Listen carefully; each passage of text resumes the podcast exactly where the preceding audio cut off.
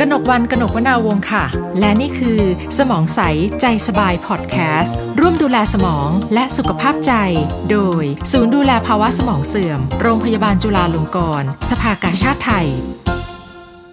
ต้อนรับเข้าสู่สมองใส ใจสบายพอดแคสต์ค่ะ คุณผู้ฟังคะ ใน EP นี้ค่ะ เราจะได้พูดคุยกับรองศาสตราจารย์นายแพทย์สุขเจริญตั้งวงชัย หัวหน้าศูนย์ดูแลภาวะสมองเสื่อม โรงพยาบาลจุฬาลงกรณ์สภากาชาติไทยนะคะ สวัสดีค่ะ คุณหมอคะ สวัสดีครับคุณวานในในช่วงที่เราบันทึกเสียงกันนี้นะคะ คุณผู้ฟังก็ในประเทศไทยแล้วก็รวมถึงทั่วโลกเนี่ยนะคะ ก็มีสถานการณ์ของโควิด -19 เป็นเวลาประมาณปีครึ่งแล้วใช่ไหมคะคุณหมอคะครับประมาณนี้บวกลบนะคะ ก็ประมาณนี้ปีครึ่ง ซึ่งก็ทำให้ชีวิตของหลายคนเนี่ยเปลี่ยนไปโดยสิ้นเชิงเลยนะคะ เปลี่ยนไปโดยสิ้นเชิงเลย เช่น เคยออกจากบ้านได้ปกติ ตอนนี้ก็ต้องระวัง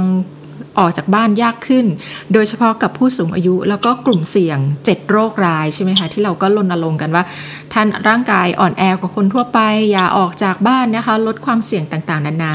การเปลี่ยนแปลงชีวิตโดยสิ้นเชิงแบบนี้ค่ะคุณหมอเท่าที่คุณหมอได้มีโอกาสพูดคุยนะคะกับกับกลุ่มเสี่ยงหรือว่าผู้สูงอายุเนี่ยมันมีความเสี่ยงที่จะทำให้ท่าน มีภาวะความเครียดสะสมมากน้อยแค่ไหนคะก็ คงจะต้องมีความเครียดสะสมเพิ่มขึ้นนะครับ เพราะว่าเเข้าใจว่าความเครียดเนี่ยไม่ได้เกิดจากการที่คนเราจะต้องปรับตัวใช้ชีวิตวิถีใหม่ แล้วก็ไม่ได้ออกมาใช้ชีวิตตามปกติแค่นั้น ค่ะ เพราะมีแง่มุมอื่นที่มีผลกับกับสุขภาพจิตพอสมควรนะครับ ทั้งในแง่ทางด้านโดยเฉพาะผู้สูงอายุนะครับ ค่ะในแง่ทางด้านสังคมเองเนี่ยนะครับ การที่ออกมาข้างนอกได้น้อยลงนะครับ ก็ทำให้หลายคนออกมาทำกิจกรรมต่างๆ ได้ลดลงนะครับ เพราะว่าจริงๆผู้สูงอายุเนี่ยหลาย ๆ คนก็คงไม่ได้ทำงานหรือไม่ประกอบอาชีพแล้วถูกไหมครับค่ะดังนั้นหลายคนเนี่ยใช้ชีวิตเวลาที่ผ่านมาก็คือ ใช้ชีวิตในส่วนการการออกไปข้างนอก มีปฏิสัมพันธ์ทางสังคมนะครับหรือออกไปทำกิจกรรมที่ตัวเองเคยทำได้ตลอด แต่ตอนนี้ด้วย สภาวะการแพร่ระบาดของเชื้อโควิด ก็ทำให้หลายคนออกมาข้างนอกไม่ได้ค่ะ ดังนั้นก็เลยกลายเป็นว่าต้องอยู่ที่บ้าน อืมพออยู่ที่บ้านเสร็จ การอยู่ที่บ้านก็ทำให้เขามีผู้สูงอายุเนี่ย มีโอกาสจะมีปฏิสัมพันธ์ หรือว่ามีโอกาสที่จะมีโอกาสได้พบปะผู้คนพูดคุยกับเพื่อน กับญาติกับกับคนสนิทเนี่ยได้น้อยลง ยกเว้นว่าการติดต่อสื่อสารผ่านทางโทรศัพท์ หรือว่าโซเชียลมีเดีย สมมุติว่าถ้าอยู่บ้านไปนานๆเนี่ยค่ะคุณหมอคะเราจะมีวิธีการสังเกตตัวเองยังไงคะว่าเรากำลังเครียดแล้วนะ เพราะถ้าปกติเวลาเรารู้สึกเครียดเเราก็อาจจะไปคุยกับจิตแพทย์ได้ใช่ไหมคะคุยกับเพื่อนฝูงได้ว่าเอ๊ะช่วงนี้เราเป็นอะไรไม่ค่อยสบายใจเครียด แต่พอเราอาจจะอยู่บ้านลำพังหรือว่าไม่ค่อยได้เจอใครเวลาอยู่บ้านเนี่ยเราเราจะสังเกตตัวเองยังไงดีคะครับที่ผ่านมา ก็มีข้อมูลนะครับ จริง ๆ เป็นข้อมูลที่ที่ย้อนกลับไปในช่วงของก่อนที่จะมีระลอกที่สามเนี่ยนะครับ ก็เคยมีการทำสำรวจในเรื่องของสุขภาพจิตมานะครับความจริงเราก็พอจะมีข้อมูลบอกได้ว่า คนที่เครียดเนี่ยก็มีอาการได้หลายแบบนะครับ มีตั้งแต่ที่เจอได้บ่อยๆ เลยก็คือเรื่องของความวิตกกังวลค่ะนะครับกังวลก็จะคิด กลัวโดยเฉพาะการกลัวเรื่องของการติดเชื้อโควิดนะครับทำให้ไม่กล้าที่จะทำอะไร ไม่กล้าออกไปข้างนอก ไม่กล้าที่จะพบปะผู้คนมากมาย ซึ่งจริงๆอันนี้ก็เป็นไปตามข้อเสนอแนะ ที่พวกเราก็เสนอแนะว่าผู้สูงอายุก็ควรที่จะเว้นระยะห่างทางสังคม ถูกไหมครับ ค่ะ แต่คราวนี้มันมีประเด็นอื่นเข้ามาด้วย เพราะว่ามันมีข้อมูลข่าวสาร ที่ตอนนี้คนที่อยู่บ้าน ไม่ได้ออกไปไหน ไม่ได้ไปทำกิจกรรม จะทำอะไรครับคุณวันวันวันก็จะนั่งติดตามข่าวถูกไหมครับ ใช่ค่ะ พอนั่งติดตามข่าวก็จะมีข้อมูล ยิ่งตอนนี้มีทั้งข่าว จริงข่าวไม่จริงข่าวเฟกนิวข่าวเท็จนะครับ มีประเด็นเรื่องของวัคซีนจะมาไม่มาฉีดแล้วจะมีปัญหาอะไรไหมมีผลข้างเคียงอะไรหรือเปล่าเนี่ย ฟังเหมือนว่าวัคซีนจะมาจุดประกายความหวังว่าจะทำให้สามารถควบคุมโรคได้ดีขึ้นอย่างเงี้ย ก็มีประเด็นอีกว่า แล้วมันฉีดแล้วมันจะมีปัญหาอะไรหรือเปล่าเนี่ย ด้วยข้อมูลต่างๆ เหล่านี้เนี่ย มีผลทำให้คนวิตกกังวล ค่ะแล้วเวลากังวลมันก็จะมีข้อมูลหลั่งไหลเข้ามาเยอะหลั่งไหลเข้ามาเยอะก็ยิ่งทำให้กังวลใหญ่ อันนี้คือลักษณะความเครียดแบบหนึ่งซึ่งบางคนที่กังวลมากเนี่ย ก็จะถึงขนาดมีอาการอย่างอื่นร่วมด้วยนะครับ นอกจากความกังวล เช่น เช่น เช่น มีอาการรู้สึกว่าแน่นหน้าอกหายใจไม่ค่อยอิ่มนะครับ ค่ะ หรือว่าใจสั่นนะครับ สมาธิไม่ค่อยดีปวดศีรษะนะครับ แล้วก็บางคนก็รู้สึกว่ามึนๆหัวมึนตึงๆบางคนเนี่ย บางทีความกังวลเป็นมากเนี่ยถึงขนาดมีผลทำให้เกิดปัญหาการนอนตอนกลางคืนและนอนหลับไม่ดีด้วย อืมอืม ใช่เพราะว่าอย่างอย่างผู้โดยเฉพาะผู้สูงอายุเองเนี่ยเอ่อโดยโดยปกติสถานการณ์ปกติเนี่ย บางท่านก็จะมีปัญหาเรื่องการนอนอยู่แล้วด้วยใช่ไหมคะคุณหมอ ใช่ครับอ่าพอมีโดยเรื่องนี้มีเรื่องของโรคระบาดเข้ามาให้นอนแยกเลยค่ะ มีเรื่องโรคระบาดเข้ามาก็อาจจะยิ่งทำให้การนอนคุณภาพการนอนนี่กระทบหนักขึ้นไปอีก ใช่ครับค่ะ แล้วก็แล้วก็บางคนเนี่ย ไม่ได้ไม่ได้เป็นแบบกังวลนะครับ แต่ว่า ด้วยด้วยสภาพที่ทำให้จะต้องอยู่ที่บ้าน แล้วก็เหมือนจะถูกตัดขาดอืมจากค่ะการจากต่อทางสังคมค่ะค่ะเออบางคนก็โหยหา อยากจะไปเจอเพื่อน อยากจะไปทำนู่นทำนี่ทำนั่นแต่ทำไม่ได้ค่ะแล้วโดยเฉพาะผู้สูงอายุที่มีข้อจำกัด มีความสามารถหรือมีข้อจำกัดในการเข้าถึงเรื่องของสื่อสังคมออนไลน์ คือเข้าถึง เข้าถึงวิธีการที่จะติดต่อคนอื่นด้วยวิธีอื่นที่ไม่ได้ไปเจอหน้าหรอกค่ะคนที่เข้าไม่ถึงเครื่องมือต่างๆ เหล่านี้เนี่ย ก็จะถูก จะบอกไงครับ เป็นการโดดเดี่ยวทางสังคม อืม แล้วการโดดเดี่ยวทางสังคมนั้นเนี่ย ก็จะนำมาซึ่งปัญหาอย่างอื่น แล้วก็อาจจะมีประเด็นเรื่องอื่นอีกครับ บางคนเนี่ย มันมีประเด็นเรื่องของรายได้ค่ะนะครับ ในครอบครัวแย่ลงนะครับ รวมถึงคนที่อยู่ในบ้านเนี่ยบางทีไม่ได้อยู่คนเดียวถูกไหมครับค่ะก็อยู่กับคนบ้าน บางทีคนในบ้านก็เครียด แล้วก็ผมคิดว่าประเด็นเรื่องที่น่าสนใจอย่างหนึ่งคือว่าเดิมเนี่ย ผู้สูงอายุเนี่ย ก็จะมีเหมือนพื้นที่ของตัวเองในการใช้ชีวิตประจำวัน ซึ่งปกติแล้วเนี่ย ในสังคมปัจจุบันนี้ก็คือว่าคนวัยหนุ่มสาวหรือลูกหลานเนี่ยจะออกไปทำงานนอกบ้านถูกไหมครับค่ะเพราะฉะนั้นในช่วงเวลาทำงานในยบางทีผู้สูงอายุเนี่ยก็เป็น เจ้าบ้านนะครับ ก็คือก็จะใช้พื้นที่ในบ้านตรงไหนก็ได้ ยกเว้น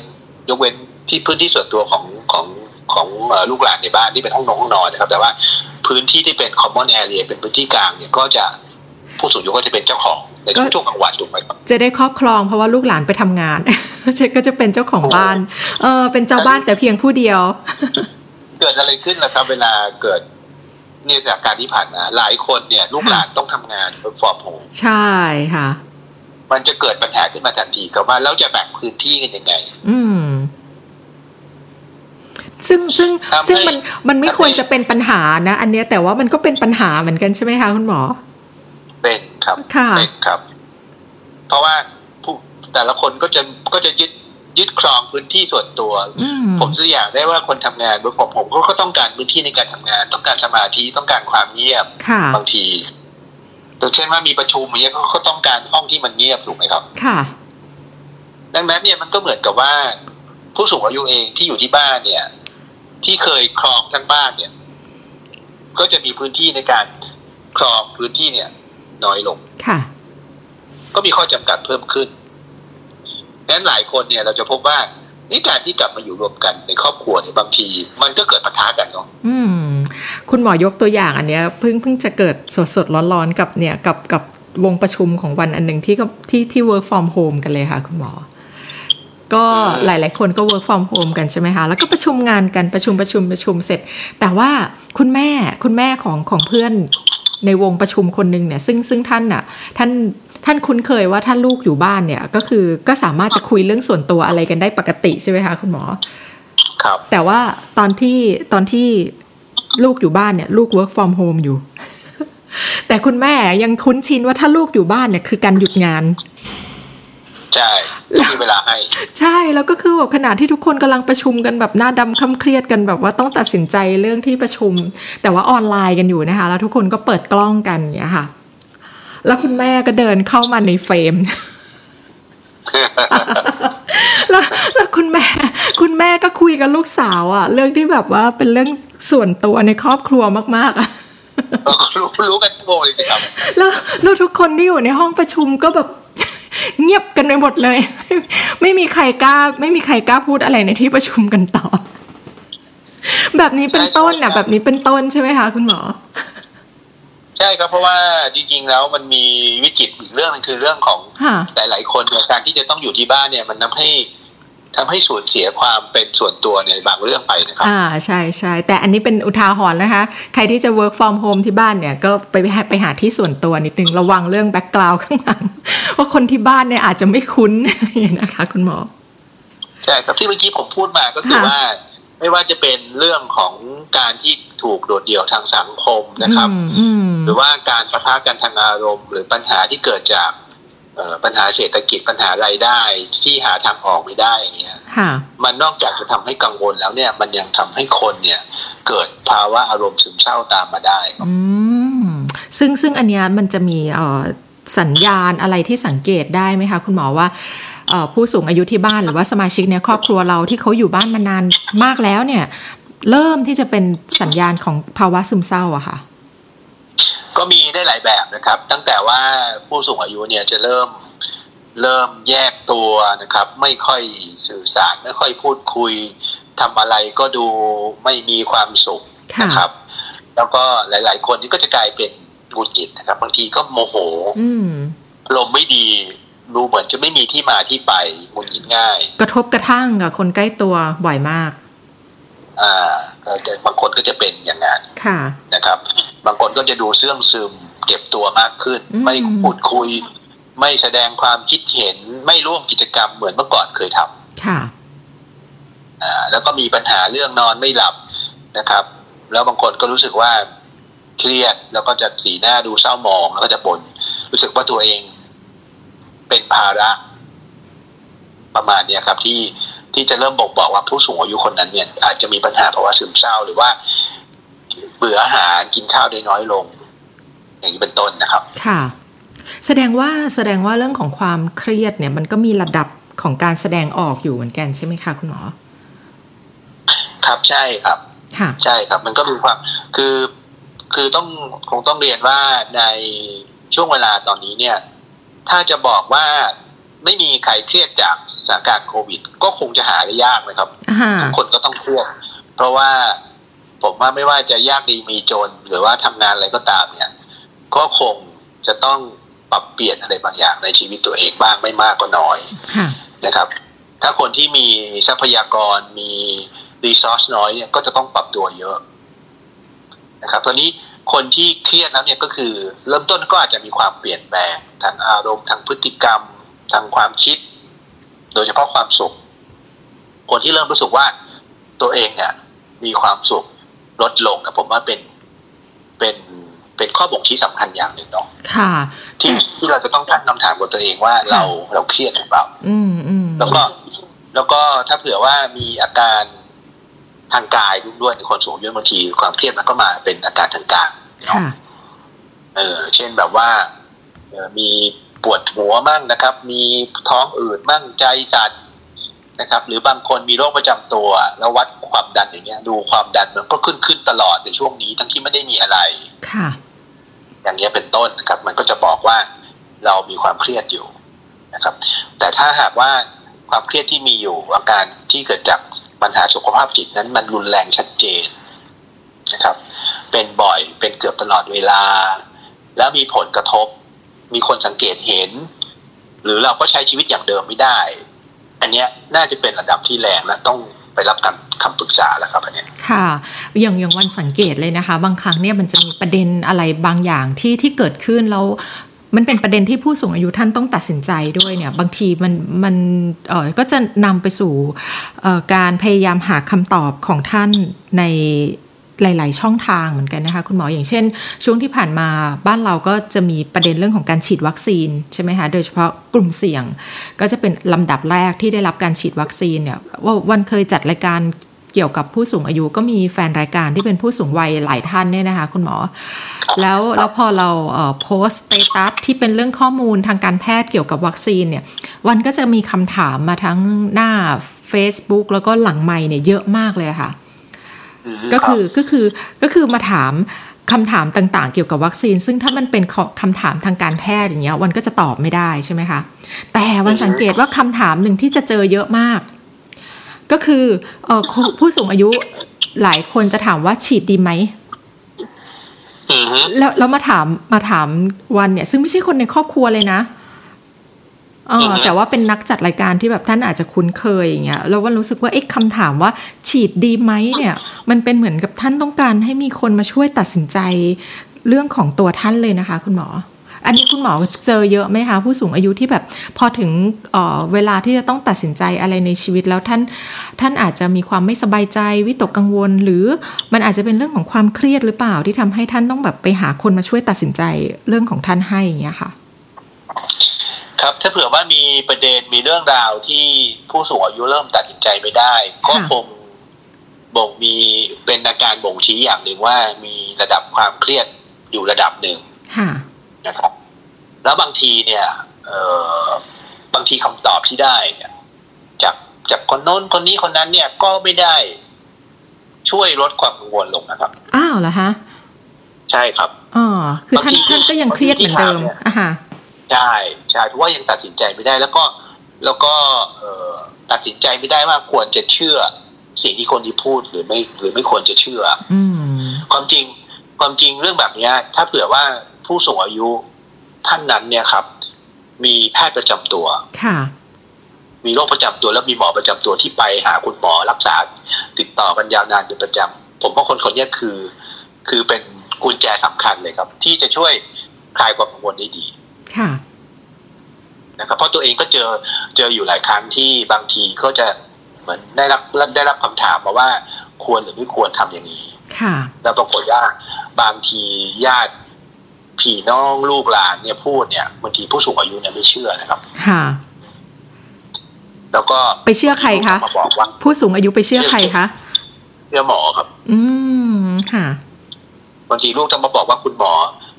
ช่วยแจ้งคุณพ่อคุณแม่หน่อยว่า อย่างนี้อย่างนี้ค่ะน่าจะเป็นอย่างนี้ แล้วเราคุยกับเขาเขาก็ปรากฏว่าเขาก็เชื่อเรานะครับ ค่ะ แต่ไม่เชื่อลูกหลานนะ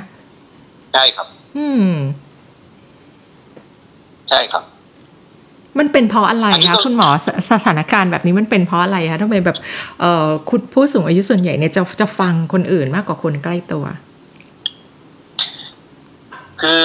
มันมันก็เป็นกลไกในการ ปรับตัวแบบหนึ่งที่ที่มีคนกล่าวถึงว่า เวลาที่คนเราอายุมากขึ้นเนี่ยนะครับค่ะกระบวนการในการตัดสินใจเนี่ย บางทีเราจะพึ่งพิง พึ่งพิงการตัดสินใจจากภายนอกเพิ่มขึ้นอืมด้วยด้วยความที่มันเกิดความเสื่อมถอย ไม่ว่าจะเป็นสภาพทางด้านร่างกายหรือว่าสมองหรือว่าการรู้คิดที่เสื่อมถอยลง ส่วนหนึ่งผู้สูงอายุนี่ก็จะรับรู้ถึงความเสื่อมถอยที่เกิดขึ้นทำให้ อาจจะไม่ค่อยมั่นใจ ในสิ่งที่ตัวเองจะคิด ที่จะตัดสินใจในขณะเดียวขณะเดียวกันเนี่ย ความที่เป็นผู้สูงวัยเป็นผู้อาวุโสพูดพูดผิดนะเป็นผู้อาวุโส ก็แปลว่าต้องมีประสบการณ์ชีวิตที่ที่มากขึ้นถูกไหมครับ ค่ะ แล้วก็ต้องเป็นที่ที่เคารพเป็นที่เชื่อฟังของของลูกหลานตาม วัฒนธรรมของคนไทยของของคนเอเชียถูกไหมครับ ค่ะ เพราะฉะนั้นเนี่ยเวลาที่ ลูกที่ยังไงก็คือก็คือลูกวันยังคำครับอืมลูกหลานก็คือคนที่ผู้สูงอายุคนนั้นเนี่ยเลี้ยงดูมาค่ะเคยสอนมาเคยค่ะสั่งได้ แล้ววันหนึ่งเนี่ย ลูกจะมาบอกข้อมูลในทางทิศทางที่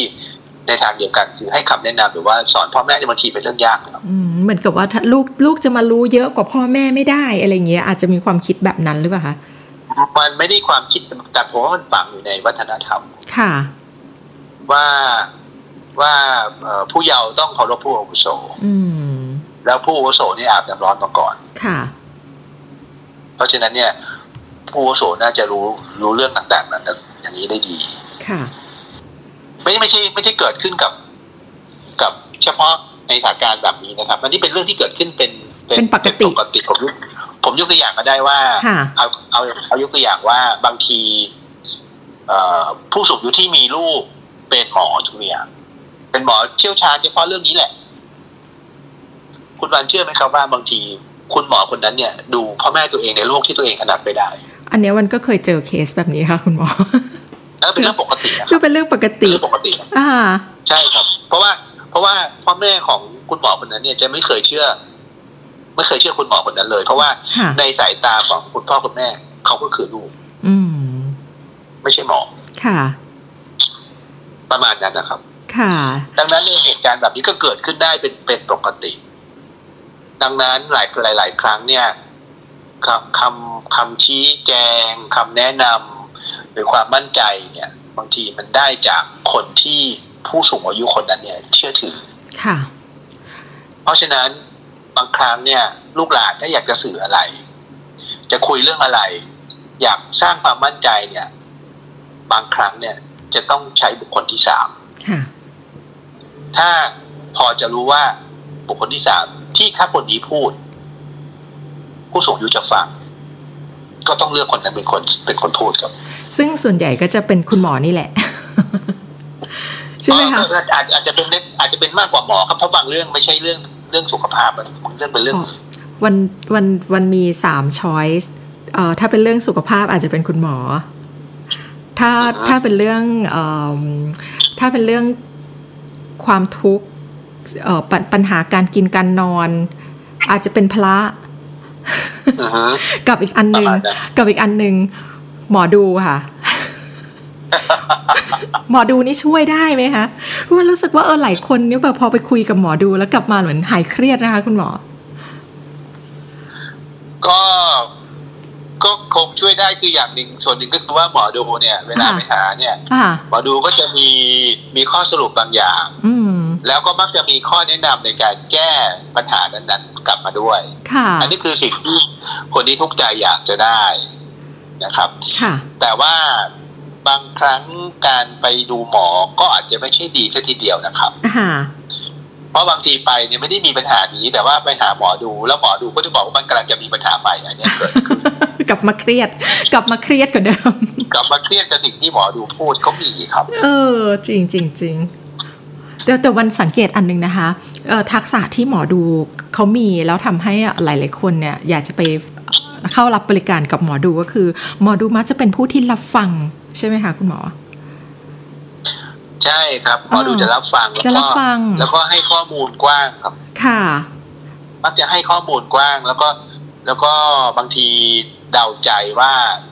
ว่าคนที่มาดูหมอเนี่ยอยากจะรู้หรืออยากจะรับข้อมูลข่าวสารเรื่องอะไร อยากจะได้ยินอะไรแล้วก็ให้เออใช่ครับอ่าฮะแล้วก็จะให้ข้อมูลเป็นลักษณะที่กว้างๆโดย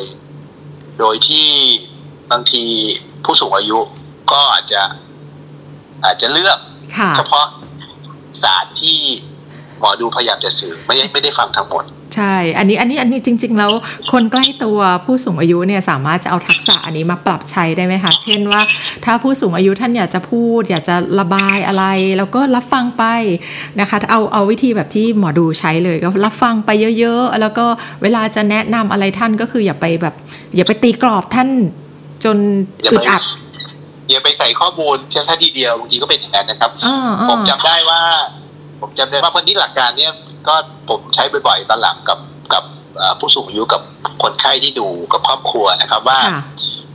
ว่าเออถ้าเราจะพูดอะไรสื่อสารอะไรกับผู้สูงอายุเนี่ย หลักการสำคัญอย่างหนึ่งคือให้เดาใจค่ะพูดยังไงให้ถูกใจอืมบางทีเนี่ย ไม่จำเป็นต้องถูกต้องก็ได้ เออ ถูกใจ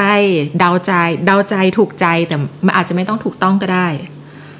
ใช่ถ้ามันไม่ได้ก่อผลเสียอะไรมากมาย ค่ะ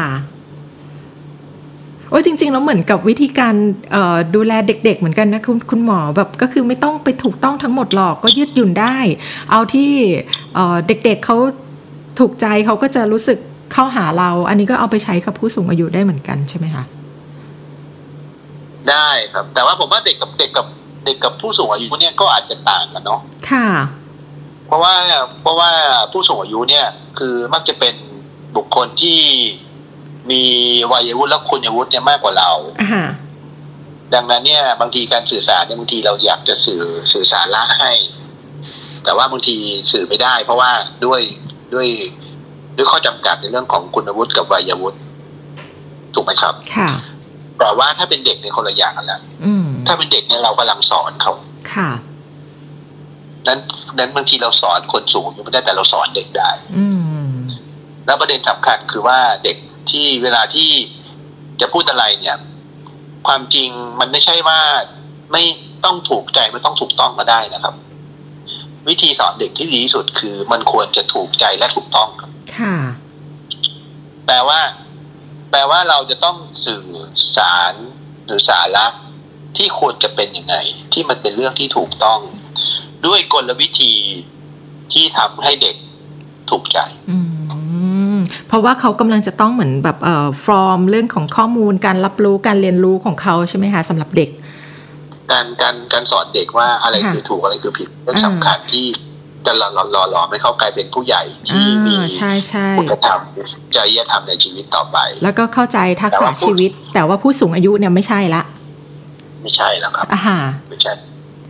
นะคะ ทีนี้ในในส่วนของการเป็นผู้ดูแลบ้างค่ะคุณหมอคือการอยู่ร่วมกันเนี่ยก็คงไม่ใช่เฉพาะผู้สูงอายุที่ท่านเครียดอยู่ฝ่ายเดียวใช่ไหมคะอ่าลูกหลานเองผู้ดูแลเองเนี่ยบางครั้งชีวิตก็เปลี่ยนในช่วง new normal แบบนี้ บางคนต้องออกจากงาน บางคนต้องเออเปลี่ยนที่ทำงานจากออฟฟิศมาเป็นที่บ้านมันก็มีความอือฮึไม่คุ้นชินแล้วก็ต้องมีการปรับตัวเยอะเหมือนกัน ก็อาจจะเป็นอีก อีกส่วนหนึ่งที่มีความเครียดได้ด้วยไหมคะสำหรับกลุ่มคนวัยทำงาน แล้วก็ลูกหลานของผู้สูงอายุเอง ใช่ครับค่ะก็ต้องปรับตัวหลายอย่าง เพราะว่าเดิมเนี่ยเวลาไปที่ทำงานเนี่ย มันก็คือเปลี่ยนบทบาทถูกไหมครับ เปลี่ยนบทบาทบริบทเอ่อสภาพแวดล้อมมันก็เหมาะ มันก็เหมาะกับการทำงาน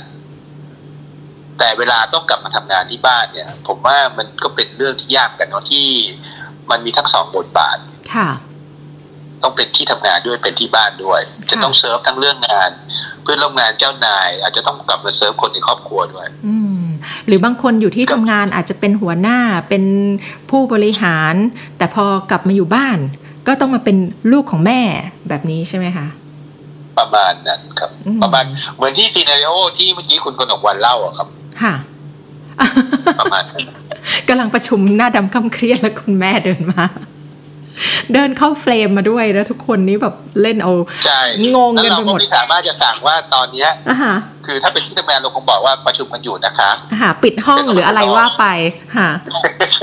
แต่มันทำไม่ได้ใช่ไหมครับ เออ แต่ที่บ้านเนี่ยทำแบบนั้นไม่ได้นะคะอะทีนี้ถ้าเกิดว่าเป็นเป็นกลุ่มของคนวัยทำงานที่อยู่ในบ้านนะคะ แล้วก็เขามีความเครียดด้วย แล้วก็ต้องเครียดในการดูแลคุณพ่อคุณแม่ที่เป็นกลุ่มเสี่ยง เป็นผู้สูงวัยเนี่ยค่ะ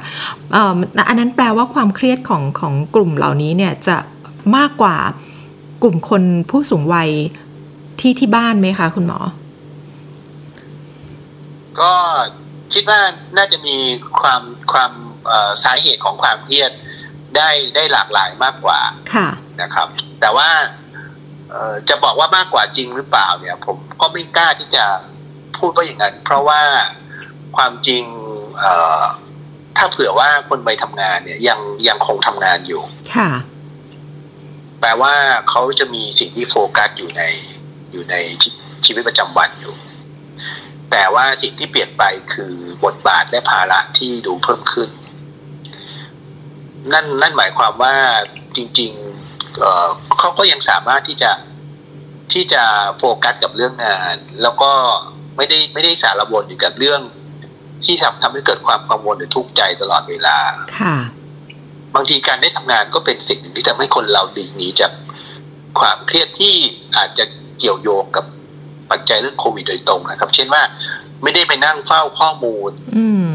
เรื่องของข่าวร้ายๆตลอดเวลา เพราะว่าไปโฟกัสต้องไปโฟกัสเรื่องอื่นต้องไปอ๋อทำอย่างมันอื่นมันมีจุดให้โฟกัสอย่างอื่นด้วยใช่ไหมคะถูกครับถูกครับอ่าดังนั้นมันอาจจะไม่แปลว่าทำงานที่บ้านจะมีความเครียดเพิ่มขึ้นมันจะไม่ใช่อย่างนั้นเสมอไป ค่ะ ทีนี้กำลังนึกภาพว่าถ้าฝ่ายผู้สูงอายุเองก็เครียด เพราะว่าอย่างที่คุณหมอบอกมันมีปัจจัยหลายอย่างที่ทำให้ท่านเองก็ ชีวิตรูปแบบชีวิตเปลี่ยนไป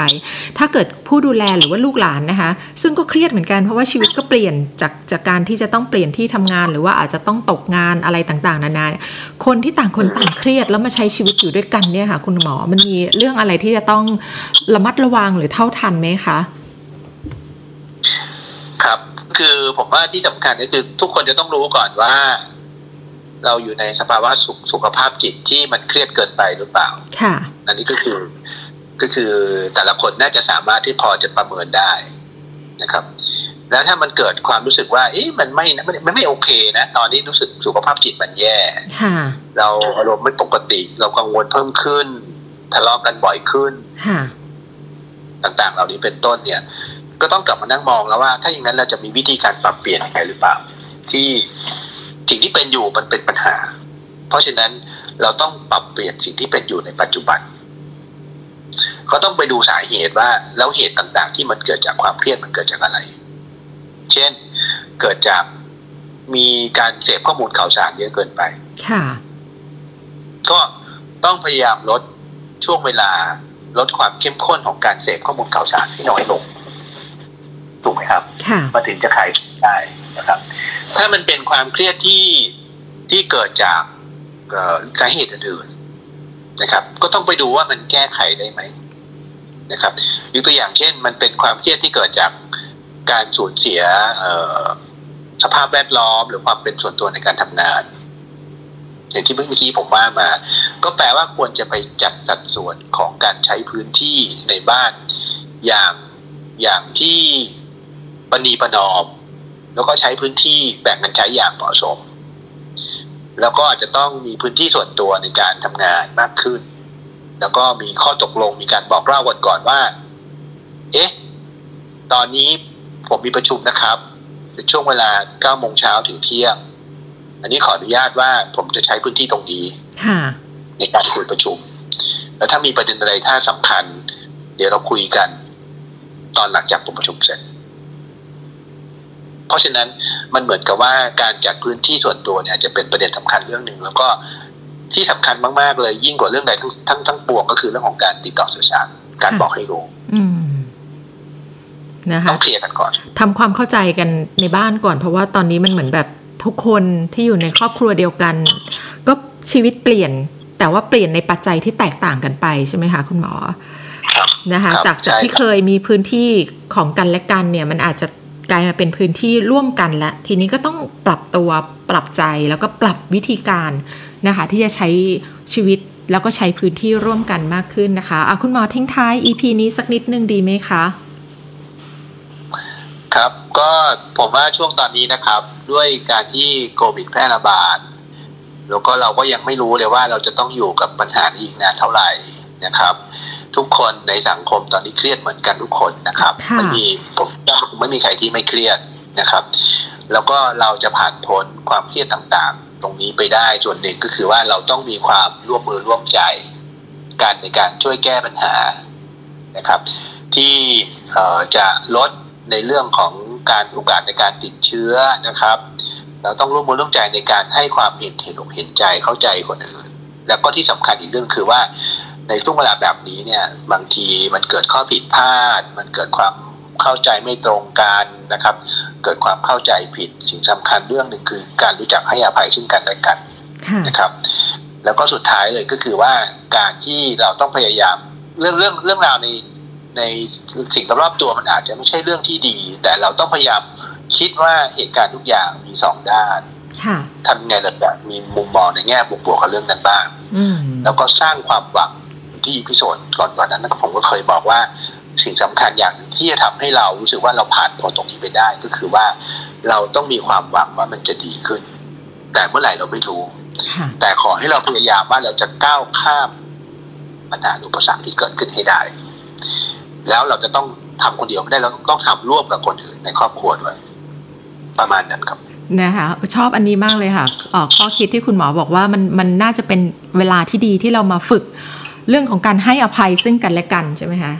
เอ่ออันนี้มันก็ใช่ครับเป็นเหรียญอีกด้านหนึ่งที่มาพร้อมกับปัญหาการกระทบกระทั่งต่าง ๆ นานานะคะ ที่เวลาเราใช้ชีวิตร่วมกันเนี่ยมันต้องเกิดขึ้นแน่นอนนะคะ แต่ว่าเราจะก้าวข้ามไอ้ การขัดแย้งไปสู่การให้อภัยได้ยังไง อันนี้เป็นสิ่งที่สำคัญมากกว่านะคะ วันนี้ขอบคุณมาก ๆ ค่ะ รองศาสตราจารย์นายแพทย์สุขเจริญตั้งวงชัย หัวหน้าศูนย์ดูแลภาวะสมองเสื่อม โรงพยาบาลจุฬาลงกรณ์สภากาชาติไทย และคุณผู้ฟังติดตาม สมองใส่ใจสบายใน EP ต่อ ๆ ไปได้นะคะ ทาง Spotify Apple Podcast และ Castbox วันนี้เราสองคนลาไปก่อนนะคะ สวัสดีค่ะ สมองใส ใจสบายพอดแคสต์ ร่วมดูแลสมองและสุขภาพใจ โดย ศูนย์ดูแลภาวะสมองเสื่อม โรงพยาบาลจุฬาลงกรณ์ สภากาชาติไทย